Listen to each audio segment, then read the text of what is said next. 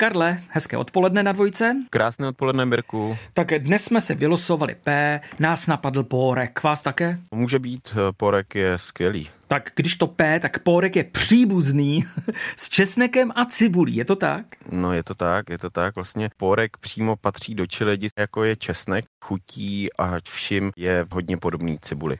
Akorát, že cibule je hodně výrazná a někteří třeba úplně nemusí cibuli, tak doporučuji vlastně použít pórek, protože má podobné vlastnosti, ale je mnohem jemnější. Já mám porek eh, spojený s dětstvím, eh, obsahuje prý éterické oleje s obsahem síry, to jsem nevěděl, to se tam nějak projevuje? Ta síra vlastně mm-hmm. dělá tu křehkost a typické aroma, které porek má. Ono prý se pěstoval už ve starověku a měl by mít i léčivé účinky. Používali ho báby kořenářky třeba? Naše báby kořenářky používali úplně všechno, ale porek jako všechny cibulové zeleniny obsahují alicin což Aha. je látka, která má vynikající antibakteriální, antivirový a antimykotické účinky.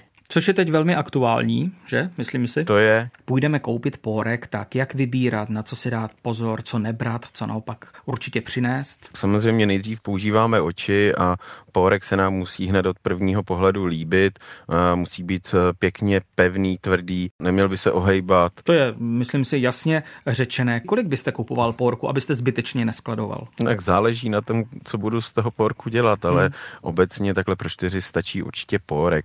Jeden vybíráme eh, z porky, který mají maximálně ty 4 cm v průměru a určitě by neměli mít dole už začínající cibulku, protože to už je porek eh, přezrálý.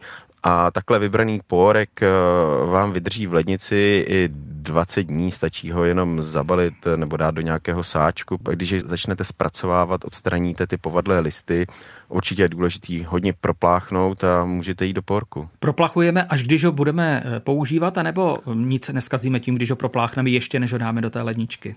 Ne, ne, ne, ne, ne, určitě proplachujeme až při zpracování. Tam je ta voda vlastně v, předtím v té lednici nežádoucí. Karle, zkuste dát nějaký tip a nemluvit třeba 3-4 hodiny. Dobře, no tak eh, jestli mám být opravdu velmi krátký, tak stačí namazat chleba s nějakou tvarhovou pomazánkou, zasypat eh, ano. jemně nakrájeným porkem a máte hotovo. To je Protože to dětství, porek jako přesně. ano. To je to dětství, ano.